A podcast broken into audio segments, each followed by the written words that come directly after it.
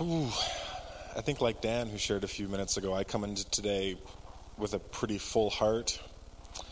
Um, this is a big week for me. I turned 39 on Friday. And uh, again, God is good, just keeps rolling over 39. And, uh, and which was uh, not just significant because it was my 39th birthday in a vacuum, but that was also the, the day we landed here in Nelson last year. So the 29th was our, our first day in Nelson. And then the first Sunday of May was my first uh, Sunday as, as senior pastor. And so this kind of today marks uh, my first year. And it's uh, hard to take in. The year's gone by so fast. This community has been so gracious. Certainly people within this church, but even people outside in, in the broader community. It's been um, my family and I have just really been overwhelmed by the hospitality and the care, and um, it really, in so many ways, uh, feels like home to us. Uh, I, I, noticed in the first few months that I was here, I kept slipping and saying, "Oh, back home." I would I would use that, and now I just say back back in Hamilton. Um, when our kids go on vacation, we went to Vancouver. They were like, "When are we going home?" And they think Nelson. They think our our house here, and, and each of you in a really significant way through your prayers and support and words of encouragement and, and time with us is really helped us to to feel like we've stepped into a new chapter of our life, which is just beautiful and good. And so I just want to thank you personally on behalf of my whole family. Um, before we get into uh, the message uh, formally this morning, it's the first Sunday of the month, and I share my heart, soul, mind, strength growth plan with our church. If this is your first Sunday, that's kind of what I like to do. I like to talk about four areas that I think we always need to be stretching ourselves in loving God with our heart, through relationships and godly relationships, soul, cultivating deeper prayer and worship, mind, learning more about God, about Scripture, what it means to follow Him faithfully, and strength, serving and giving. And so these are the things that I have kind of on my heart and, and my spiritual growth plan. And I really encourage you guys to use this as a jumping off point. We all gravitate to certain disciplines and certain things that we're like, yeah, I want to do that. I think what's challenging about this model of discipleship is there might be one or two of these ways of growing that might be easy to us. And there's likely one or two ways that are quite challenging and difficult. And my experience is if you want to know what it means to be transformed by the love of Jesus, don't drop those areas or spheres of spiritual growth which don't come naturally to you. I'm a mind type, and so it's very easy for me to dive into learning and knowledge. It's a good thing, but it's very difficult for me to extend myself and stretch myself in the area of prayer and serving and giving. And so it'd be easy for me to have a self centered spirituality where I say, well, this is how I'm comfortable loving God in these areas, but not over here. It's a lot of work, it's a lot of intentionality. Who can be bothered? I'm, I'm, I'm married, I got a young family, I got a busy life. Instead, you have to take the opposite posture, I think. You have to say, we're called to love God, heart, soul, mind, and strength. So, heart, I'm really open and, and asking God to bring about um, some opportunities to invite um, spiritual skeptics or seekers to the event on Thursday. Uh, I didn't really go into it with the, quite the intentionality I wish I would have last week, but I really want to go into it over these next few days to say, God, as I'm going about town, as I'm connecting and interacting with people who aren't a part of this community, give me the courage to say, hey, this is happening on Thursday night. You're welcome to come. We, would love to have you. It can be something as simple as that, but I really want to stretch myself to extend a personal invite Soul, uh, going to go back to John Tyson's prayer wheel. I say going back, I've been using it pretty consistently, but I just love it. It's really teaching me how to pray in dimensions of prayer that I'm, I'm weak at and avoid. Uh, Mind, another two books this month, got through two, uh, almost three last month. Uh, one was okay, one was pretty good. Um, sometimes they're hit or miss, but I try and read them all through just in case the last chapter is like, whoa, worth the price of the book. But one book was like, oh no, it's just done. Okay, move on.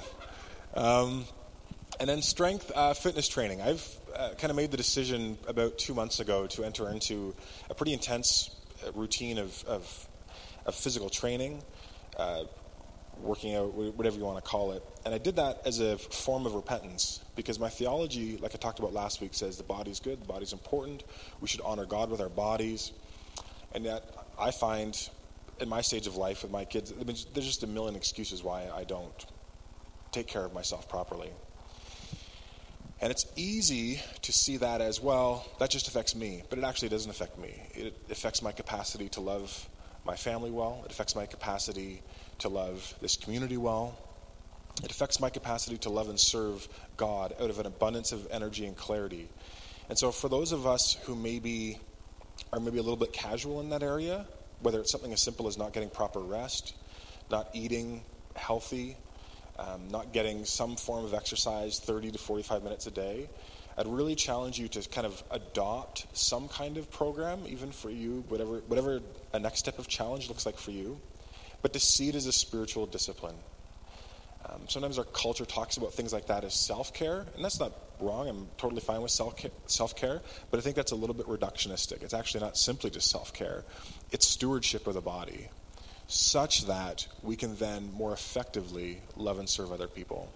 And so I'm continuing on that on that track, and my wife is helping me with that, and um, it's going really, really well. But uh, so let this be kind of a push to you if there's an area. And if, and if you don't have ideas for an area, you're like, I'm totally stuck. I'm stumped. I don't know. I got nothing. I don't even know what I would do in this area. Please feel free to connect with me after the service, in the middle of the week. Um, I have some ideas that might be helpful for you. So never feel like this is a thing that you have to do in isolation. Okay. Talking about marriage today in the context of a series called um, Renew what does it mean to live in light of the resurrection? We're still in the Easter season. We've got one more week to go.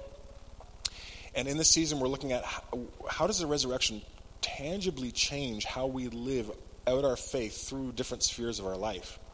And we looked at a few, and today we're looking at marriage. I want to give you a bit of a framework for how to think about marriage. I think it's, I think it's very helpful, it's very simple, but it's also pretty dynamic. If you were to describe the biblical story in three words, which I think you can do, these are the three words that I would use. These are not my words. I borrow this from solid Reformed theology and Reformed thinkers creation, fall, redemption. The entire scope of the biblical story, everything, that framing, that meta narrative, creation, fall, redemption, is the summation of the entire plot line of the Bible, the entire plot line of human history.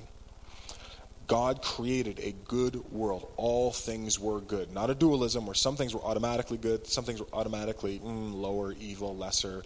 All things were good. Fall, mankind rebels against God, and all things become corrupt. Not just some things, all things. Our rationality, our way we engage in the workforce, our interior spaces, our psychology, our relationship dynamics, all of it gets poisoned by sin to a greater or lesser extent. But God has not left us in this pit of, uh, um, uh, of toxicity, of sin. God is redeeming. God is trying to take back. And he begins with Abraham and the Jewish people, and you fast forward, it's all the way through the life and ministry of Jesus. And it's through the gospel that God actually does his most restorative work. And the gospel, the good news of Christianity, we've talked about that before manger, cross, crown. Those are kind of three correlates to each of those things. In order for God to redeem a good creation, God has to become part of his creation. God becomes a man, the incarnation. In order to um, atone for the fall of man, man's rebellion, man's sinfulness, Christ comes, the God man comes, and atones for sin through the cross. And in order for redemption to not simply just be an idea, but an act of power in and through the world as God establishes his kingdom, Christ is resurrected and the Spirit is poured out on Pentecost. Christ is now king, and the inauguration of the kingdom has started, and God is establishing his kingdom one day to bring into fulfillment, but right now beginning to seed it out in the lives and hearts of his people in and through the church. And so this this kind of summary overview, creation, fall, redemption, I think is a really good way to think through anything biblically, but this morning, particularly marriage. And this is what I mean by that. Let's start with creation. Foundationally, we want to affirm time and again marriage is a good gift from God.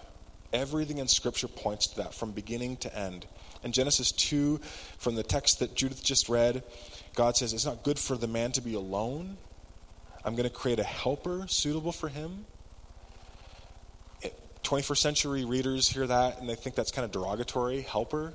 like the man needs an assistant or like a secretary. That's not what it means. The word in Hebrew means helpmate, and it's most commonly referred to. Uh, uh, it's most commonly used in the rest of Scripture to refer to God and how God is the helper of people. God is my help, my deliverer, my rescuer. And so you have this very ennobling idea that God created man. It's not good for him to be alone. I need to provide someone who we might say is his equal, but more than that, it's someone who brings out and actually helps him become all that he is designed to be, and vice versa, a co image bearer. He takes a rib from Adam, he makes this woman. Adam sees her, he celebrates. This is bone of my bone. This is this this is my other half in a sense. This is the kind of creature that is meant for me. None of the other creatures are meant for me. This is the kind of creature that is meant for me and I for her. And then it says in verse 24, For this reason, a man will leave his father and mother and be united to his wife, and they will become one flesh. And the man and the wife were both naked, and they felt no shame. See, right from the earliest chapters of the Bible, God wants to make it clear marriage is a good thing, and it's a gift designed to move his creatures into thriving and flourishing. Hebrews 13:4 says marriage should be honored by all. That's a command given in the scriptures to the New Testament church. We should all find ways, whether single or married, um, separated, divorced, wherever we're at, we should now be moving forward and saying, what does it look like for us to honor marriage in, in, in, in its biblical expression?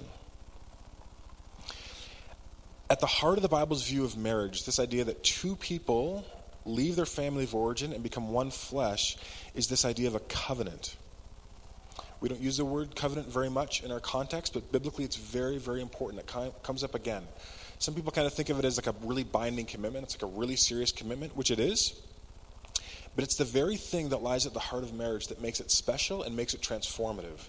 It's what makes marriage distinctive as a relationship from other friendships, uh, family relationships that are good and wonderful but there, there's no inference that any other any other relationships that we'll have in our life move us towards this kind of mystical, powerful, transformative one flesh union. Something unique is happening in and through marriage because marriage is a covenant. Now, covenant holds together two things that one of which our culture loves, one of which our culture is kind of, oh, not sure how I feel about that. The two things are love and law covenant is a, is a, is a perfect holding together of the dynamic tension of love and law. A covenant isn't just, I'm committing my life to you because I love you. And it's, it's saying, I love you enough that I'm going to contractually commit. I'm going to enter into this whole person contract so that you understand this isn't simply sentimentality that I'm, that I'm referring to. I'm committing I'm pledging my life to you.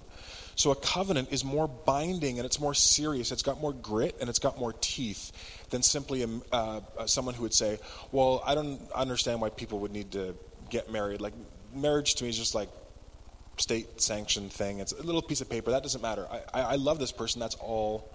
Um, that's all we need. That's all this person needs. And the Bible says that way of thinking is actually an incomplete and um, inadequate view of what it means to actually love and commit to something a covenant is more binding than simply a relationship built on love, but it's way more loving than just a contractual obligation. Here's Jeff. Here are my strengths and weaknesses. This is what I'm bringing to the table. Here's Heather. Here are yours. That's good. We can see kind of alignment of values and goals. That's good. You think if we work together, if we kind of work out a deal, we can figure out a way to advance our goals, see our ambitions happen, sign on the dotted line? Good. Shake on it. Excellent. Wonderful. Let's move forward in our lives. That's not really a covenant either covenant has this sense of love and this drawing together that the man sees the woman for the first time, right? We know why he named her woman, right? Because God gives him the power to name. He just he sees this creature in front of him and he's like, "Whoa, man, whoa, whoa!" Right? There is this attraction. This, there is this um, in the best sense of the word, uh, erotic, sexual, attractional energy that says, this is, this is a creature that's different from me, but yet similar, and I want to be one with this creature. There's, there's something mystical and powerful and, and beautiful in this relationship. It's more than just a contract. It's a covenant that's designed to hold people together in a commitment such that over time they become one flesh. And that one flesh is never really spelled out in Scripture. It's left very mysterious. You never get to a point where it says, oh, this is exactly what it looks like. But it's meant to lead us into a mystery. There's something mysterious and beautiful and powerful about the nature of marriage and what it does to people. And it's something deeper than just two people agreeing to live lives in kind of parallel tracks, moving towards a goal. It's a fusion of two lives. It's a fusion of two identities. The man leaves his father and mother. This is my family of origin. This was their values. This is how they express themselves. That's fine. I'll take the good from it. I'll uh, hopefully put to death the bad. But I'm leaving that behind. I'm not trying to move this relationship back into that system. I'm creating a new kind of life with this person. And it's a context that God says, I want, my design has always been that a man and a woman could be naked with each other and not ashamed. Physically, obviously, but also emotionally, psychologically, spiritually. Marriage is to be the ultimate safe space of support and encouragement where the marriage spouse looks at you and sees who you are as an image bearer and delights in you and can encourage you and support you and brings out the best in you. Children grow within that context to see the image of God reflected in different but complementary ways between the female image bearer and the male image bearer, and they grow up with a strong sense of coherent identity within God's universe, and then it repeats. So, marriage is so central and is so centrally a good thing that the metaphor comes up throughout the Bible again and again and again. God is constantly referring to the kind of relationship he has with his people as within the context of marriage. That Israel is, is my bride, and I am the groom. And you've committed adultery on me, but I'm going to woo you back. I'm going to uh, you because I love you, because I'm jealous for you. There's all this fiery, passionate marriage covenantal language that has in its root this idea of the man and the woman in the garden, naked, not ashamed, wanting to become one flesh. It's even the metaphor that the scripture uses for God's ultimate intention for the cosmos. In Revelation 21, the new heavens and the new earth come, and the new heavens descend and be and join, become one. There's no longer any division between what we would think of as the spiritual realm and the and our earthly realm. There's a complete fusion. The two become one flesh. Now the dwelling of God is with man in an unadulterated, un, unrestricted way. There's no interference. It's glorious. Jesus refers to this as as the celebration when the kingdom fully comes the way we inaugurate it in the future is going to be there's going to be a wedding supper of the lamb Jesus and his, and his, his bride, the church. You know, we're often called to obedience as, as, as a bride prepares for marriage to her betrothed who's coming to get her. Marriage is such a beautiful, good thing. Marriage is designed to intensify love, to intensify flourishing within the world, and to be a conduit through which we reveal in a unique way God's love and grace and faithfulness and covenantal love for his creation within that union of a man and a woman. Marriage is a good gift from God. Now, what I just said, for many of us, is going to. Um, there might be some kind of mental pushback, though. Because let's be honest, that's not often the experience of marriage day after day on the ground level in our lives. Especially if you've been married for some time, probably more than like a month, um, you realize oh, wait a second, covenantal, naked, not ashamed, image bearing, flourishing, thriving, loving, safety, support, care. That is, that's a really either naive or you're just like, that doesn't fit my experience, maybe of my marriage, at least not in a kind of comprehensive way. It's often not like that. And marriages that I know of, even marriages that I would say are good marriages, are often very difficult, very trying, full of suffering and hardship. What's going on? Well, this is where that second word comes in. Because the story of marriage isn't just God created it good, full stop. It's fall. It's marriage is sinful. It's full of sin because of man's rebellion. The Bible's really, really honest about this. One of the best lines Paul drops in all of Scripture is 1 Corinthians 7.28. He's had questions about uh, new Christians who have said, well, if Jesus is coming back, should I bother to get married? Like, is, it, is that an obligation or is it sinful for me to get, get married? Like, am I being selfish to do that? Should I just remain unmarried and just serve the Lord like 100% without distractions?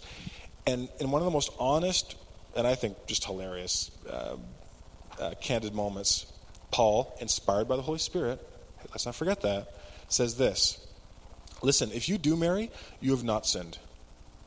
And if a virgin marries, she has not sinned. It's not a wrong thing to get married. That's a good thing. But, guys, those who marry will face many troubles in this life. and I want to spare you this. That, that's what he says. He's like, you can go ahead and get married. I just want you to know what you're getting in for. Because if you think that marriage is going to make your life easier, you might want to rethink this. Marriage will add to the problems in your life. And I want to spare you that. Bible is very honest to say, although marriage is a good gift from God, it is broken and it is corrupted. And it's not happily ever after into the sunset. It is heartache and pain and betrayal and confusion and misunderstandings. Marriage isn't a covenant of perpetual love and support and grace and friendship. In fact, it can be one of the hardest, most complex, most confusing, most heart wrenching relationships in our lives. And that's because we enter into marriage as sinful people, as broken people. We enter into marriage, even though marriage is foundationally good, those foundations are cracked because of our brokenness. Sin has sunk into our hearts, and the reality is we move into marriage often with a very self centered understanding of what marriage is supposed to be and how we're supposed to act in marriage. And the evidence of the fall of sinful humanity's, I mean, there's, there's thousands of expressions of brokenness in marriage. But I want to talk about two at kind of a higher level. The first is how sin has fundamentally corrupted our understanding of the purpose of marriage, and how sin has fundamentally corrupted our understanding of how we're supposed to practice, or what it means to practice marriage, um, live as a husband or as a wife. So, number one, the curse of sin has corrupted our understanding of the purpose of marriage. What is marriage for? Like, what's the, what's the point? What's the end goal? What's the telos of marriage? I think there's only two ways of fundamentally seeing the end result of marriage, where the whole thing is supposed to go. It's either a consumer relationship that is supposed to benefit you, or it's a covenantal relationship that is supposed to glorify God and benefit other people. Those are two things. It's either a consumer relationship or it's a covenantal one. Now, a covenant relationship, remember, is love and law together. It's a commitment to love and serve the other people, even at great, even at great cost to yourself. You love and serve them as a reflection of God's covenantal love towards us. It's not primarily concerned with what's in it for me, it's how do I reveal and express God's covenant love and faithfulness and passion towards this person. For richer or poorer, in sickness or in health, for better or for worse. A consumer relationship in, is one in which there is a commitment to love and serve the other person, even at great cost to yourself as long as there is an equitable return on investment. That's a consumer relationship. I build into this as long as I'm getting some my fair shake. And sin has corrupted our understanding of marriage in that, I think, especially in our context, many people, maybe many of us, as Christians even, that was the foundational starting point with which we uh, entered into our marriage. Maybe it's the principle through which we still practice our marriage. Marriage isn't actually, we never really understood it as something covenantal in nature, about self giving to the benefit and flourishing of the other. It was about, well, yeah, I, I want to be in this because I think this is going to help enhance my life. This is going to keep me from trouble, not create more trouble. It's going to lead to life and flourishing. And then what happens is when the marriage stops working, we begin to pull back and we begin to wonder, well, I don't know if I want to be a part of this anymore.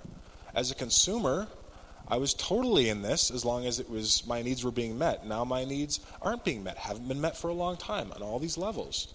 So maybe I have the right to retract from this. In a consumer relationship, that makes a lot of sense. I go to this service provider, they provide me a service. As long as they keep providing the service, I'm happy. Once they don't, don't I have the right to say, oh, I'll take my money elsewhere? I'll spend my energy elsewhere. i am going to go over here now. Because the nature of this relationship was built on what's coming back and benefiting me. But marriage is never designed to work like that. It was designed to be covenantal in nature. And yet, if you ask people today, I think that's how a lot of people, even unconsciously, view and, and, and, and, live within their marriages. Marriage is a partnership through which I find happiness and personal fulfillment. Marriage is the thing that is supposed to be a huge benefit to me on the level of happiness and warm fuzzies and feelings and the experience of, oh, this is great. This is freeing my life of troubles and of obligations. I think that view is dominant. But that's not what God intended. And if we try and use marriage in that way, whether you're a Christian or not, you're going to be profoundly disillusioned and disappointed. You're going to be miserable. Because as someone said, marriage is not designed to make you happy. There's lots of happiness in marriage, don't get me wrong, but its, its primary function is not to make you happy. Its primary function is to make you holy. It is to make you like God in your ability to love the other person, to forgive. I heard someone once say one of the most challenging scriptures as it relates to marriage is Jesus' command to love your enemy. Right? There are times where it feels like your spouse is your enemy. Marriage is the place of intense discipleship where you are being called to learn what it means to clothe yourselves with Christ and to love this person in a way that will cause you constantly to say, wow, loving this person, this very imperfect person, I see more and more of their flaws the longer I live with them, is very difficult. Yes, that's, that's right. Imagine how, but how much greater then do we understand God's love for us? That this God continues to pursue us, even though there's nothing in it for him outside of the relationship. God is not in a consumer relationship with us. You fulfill your things, you do what you need to do, you, I'll track with you, I'll love you. Once you stop following through, see ya. Our God isn't, doesn't operate that way. He creates covenants. And he says, I will love you even if it means the death of me. I will love you even if it means the death of me. I will pursue you. I will love you. I will not give up on you. Even if you're hard hearted and stubborn and stupid and selfish, I will keep wooing you back to me because I love you. I'm jealous for you. I'm zealous for your love. You're precious to me. Marriage is not designed to make us happy, it's designed to make us holy because that's what covenants do. God creates covenants with his people, and all the covenants are always kind of um, framed within this context of so be holy because I'm holy. Grow into what it means to be an image bearer. And so, marriage, the power of marriage comes from holding two people together long enough in this commitment so that they're forced to grow up out of egocentrism. You're forced to grow up out of self serving ways. And you're forced to say, How do I learn to glorify God in and through my marriage? And to pour my energy in such a way that my spouse finds life and flourishing. But the curse of sin has also corrupted our practice within marriage, not just our understanding of it, but we go into it as broken people. And so we engage in all kinds of ways every day, big, ways big and small, that are dysfunctional and hurtful in thought, word, and deed, we have postures towards our spouse, which are often tremendously selfish, they're unkind, often very ungracious. Walls of resentment and bitterness can build up. Distance between things that have been said, distance that is created from things that have been left unsaid. See, marriage is this relationship that exposes you, yes, to the unique expression of sinfulness and constellation of sinfulness within your spouse, but if you're paying attention, even more so, it amplifies your own selfishness and sinfulness. In general, I think it's easy for a lot of people to see themselves as functionally pretty selfless, caring people until they get married. And then when you're married, even when you adjust to that, you're kind of like, I think I'm pretty, I think I'm pretty solid. And then you have kids, and all these movements in life continually confront you and amplify the actual sinfulness that's there, and your desire to have things the way you want them, and your desire for this to benefit me. And you're constantly meeting these headwaters where you have to choose between, okay, which way are you going to go? Are you going to be angry and disillusioned and upset and throw a tantrum because this isn't working for you, or are you going to go deeper in terms of what it means to love and care for um, the spouse and then eventually for children who, newsflash, there's not going to be a lot of return on investment for you. If you think marriage is tough, you know, children is that next level of selfless service. Because you're just giving 99.9% of the time, and often without even a thank you. It won't be long in any relationship, especially ones that are founded on a consumeristic mindset, where people become very, very bitter and angry. Marriages, when, when the foundation of a marriage is a consumer relationship, I'm going into this because I expect it to lead to personal happiness and fulfillment to me. All marriages tend to be, I think, are incubators of discontent. It'll just slow burn, it'll just start. And at some point, you'll say, I really don't like my life. And there'll be very real temptation to walk away from it, to separate, to divorce, to move away, because this isn't doing what you thought it was supposed to do, when it's actually doing exactly what it was designed to do to move you out of the center and say, you at the center of this thing is not going to work. You're going to need to replace the center. What's the center supposed to be? Well, as Christians, we have that answer. It's supposed to be Christ. And then learning from Christ how to live in covenantal relationship with our spouses the way God has designed and lives in covenant relationship with us.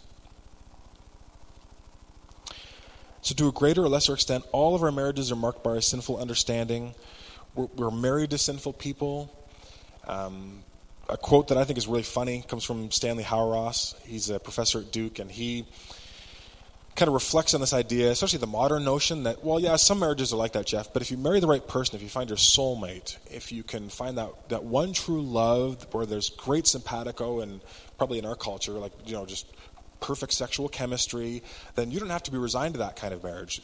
That kind of marriage can work. But the reason why a lot of marriages don't work is that they, you, you marry the wrong person. So you have, you have, to, you have to do, just do a better job at finding the right person. And he says this He says, the assumption that there is someone just right for us to marry, and that if we look closely enough, we will find that just right person. This overlooks a crucial, crucial fact. And that fact is this we always marry the wrong person. We never know it is. We never know who it is that we marry. We just think we do. And even if you do marry the right person, you just wait a little while. And he or she is going to change. Because marriage, being the enormous thing that it is, means that you will not be able to stay the same person after entering into it that you were before. We never marry the right person.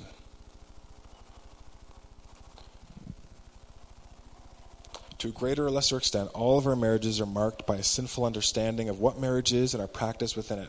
But thank God that is not the end of the story.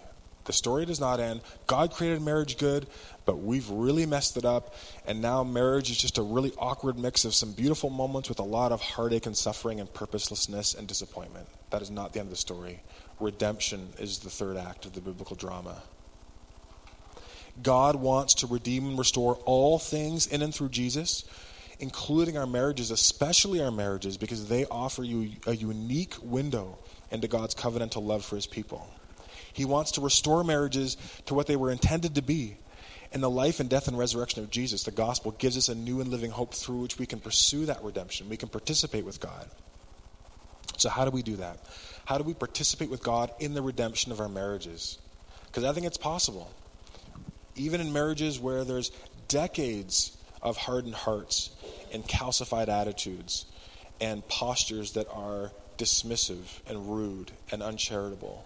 There's hope for every marriage in Christ. If the kingdom of God is being established here and now, and God wants to bring to life new creation, how can we ensure that our marriages are swept up in that momentum? How do we make sure our marriages are part of that? Three things really quickly. Number one, we have to adopt a new posture. Ephesians 5:21, before Paul gives instructions to husbands and wives, he says, "Submit to one another out of reverence for Christ." Submit to one another out of reverence for Christ. So number one, you have to have a posture of submission. You can you cannot have a Christian marriage and the fruit of a Christian marriage without being in submission to Christ. That may seem obvious, but I just want to make sure that's clear. Marriage isn't just about a bunch of little principles, and if you learn to do them, you can have the fruit of a Christian marriage. You have to be in submission to Christ. And you have to be in submission to one another out of reverence for Christ. Some of you are not married to a believer. You still need to live in a way that you are submitting to that person out of reverence for Christ. You can still do that. You don't need the other person to do that uh, towards you. Now, what does that look like? That is a whole sermon series. But what would be good today, as an individual or as a couple, is to come before Christ and say, Jesus, I want to give you my marriage. I want to be in submission to you. I want to submit and operate out of your covenantal love towards this person. I don't have the faintest idea of what that might look like, but I want to learn. I want to grow. Will you challenge me, God? Submit to Christ, submit to one another. So, a new posture of submission and humility that maybe you need to rethink this whole entire marriage thing. Heather and I have been working through a book that's been really, really helpful for us The Meaning of Marriage by Tim and Kathy Keller. It's um, not a quick read, it's very dense, but it is powerful. And maybe for you, and, and we're reading through this and we're like, how come no one told us this? We're like 16 years marriage, married. And we're reading stuff here that we're like, wow, this would have been really helpful to know like 16 years ago, 17 years ago, 20 years ago. I would have taken one year ago, but we're learning it now. So wherever you are, just begin learning now. How do I operate out of a new posture? Number two, new practices. Um, I had a bunch of stuff to say here. I'm just going to leave it with this. When is the last time, honestly, in your marriage, just within the context of your marriage, you have confessed a sin, a, posture or habit of the heart towards your spouse that is wrong, and you've actively tried to repent of it? When is the last time you've honestly confessed a way of living that you say, I've been treating you this way, I've been harboring these thoughts towards you, I've been acting this way, this is wrong? And not just confession, but repentance. And I'm actively going to go in the other direction. I'm going to begin learning from God in this area to do this more faithfully a lot of marriages buckle and break under the weight of spouses confessing each other's sins. That's not what I'm talking about. We're very good at confessing our spouse's sins. This is about when's the last time you confessed your own sin? When's the last time you said, Search me, O God, in terms of my relationship with Heather, and God, if there's an offensive way in me, bring it to light. Help me to go to Heather and say, I confess, God showed me this. It's hard for me to even say this and admit this, but it's wrong. And not just I'm sorry, shoulder shrug, I'm going to repent. This is my plan of action to begin growing in a different direction. Again, Colossians 3 5 to 15. We talked about this a few weeks ago. Put to death, therefore, these things in your marriage sexual immorality, impurity, lust, evil desires, greed, idolatry. You're like, well, Jeff, that's not, a, that's not one of the marriage passages. Paul was just talking to the church. Yeah, this still applies to your marriage. This, these are still things you need to put to death within the most foundational relationship in your life you still need to clothe yourselves with compassion, kindness, humility, humility, gentleness, patience. You still need to bear with your spouse, to forgive them as the Lord forgave you, to put on virtues, put on love over all things, which binds everything together, so that the peace of Christ can rule in your marriage. So, new posture, new practices. What are those new practices that you need to do? And thirdly, is a new purpose uh, this is important. In light of the resurrection, Jesus has a particular purpose and plan for marriage within his kingdom. The Bible is very honest. You don't need to get married in order to be used by God. Paul makes that very clear to New Testament Christians. If you get married, great. You're going to have extra trouble. But you can still serve the Lord that way. I'd prefer if you didn't and you could serve uh, God as a single person, but both are totally fine. So you don't need marriage to be a godly, flourishing, um, effective Christian. But if you are married, God has a plan and purpose for your marriage. And God has brought the two of you together, two unique image bearers together, in order to use you to creatively shape the world here and now for His glory. Not, to, not just to partner together to kind of live, live a life and build a life in whatever way you think. God has a mission and a purpose for your marriage, a way that the two of you, as a one flesh union, are uniquely going to reflect God's glory. And my question is, you know, do we know what that is for our marriages? Have we even asked God? Has it even occurred to us to humble ourselves before God on our knees and say, God, is there something special you want to do in and through our marriage for your glory, for the good of the world? That's an important question everybody at every stage of marriage needs to ask, but it's especially important for those of you who are moving into an empty nest stage of your life. As many of you in our congregation I've talked to, and the margins of your life are beginning to open up, and you've put in a good way, in a God glorifying way, lots of energy into raising a family. And now those margins are widening. This is a really critical time for you to be praying together as a couple and saying, God, not just what do you have for me, but what do you have for us? And at least giving God the space to open up something that is challenging and that allows you to move into a greater kingdom mission than just empty nesting, kind of coasting into retirement, and then putting things in neutral. I think God would amaze and delight and challenge all of us if we if we just asked for a vision for how he wants to use our marriages. Your marriage is a unique vehicle through which you can glorify God. Your marriage is subsumed into the Great Commission to go into the world, make disciples. How might God be seeking to use your marriage? Not just each of you within your marriage, but your marriage as a whole. Commit it to prayer and ask God for guidance.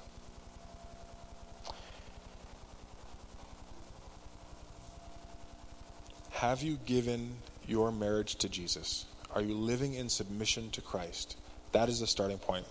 I mean, that's just, that's one on one. That's foundation for all of us. Have we honestly done that? What would it look like for us to go back to our spouses this afternoon, this evening, and just pray together, even for two or three minutes? Let's, let's, let's commit ourselves to the Lord for this next season of our life. If we do, yes, we're going to find that marriage is still challenging and difficult it's not smooth sailing, but we are going to see God at work. We're going to see signs and life and new creation of the kingdom breaking through, not just in our lives, but also in our marriage. And we'll find and discover that our marriages are indeed being swept up into God's redemptive momentum.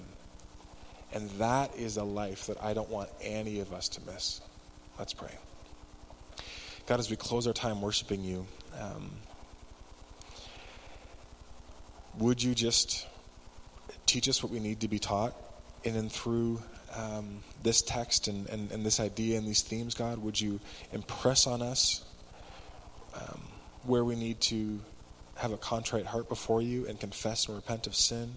Would you teach us within our marriages to love our spouses well and deeply and passionately in a way that reflects your love and, and, and the depth of your commitment and your passion towards us. And regardless of where we are, uh, whether married or not, would you teach us what it looks like as a church and as a people to uh, hold marriage in honor, to respect it, and to revere, revere it as a special vehicle through which your redemptive purposes can flow. In Jesus' name, amen.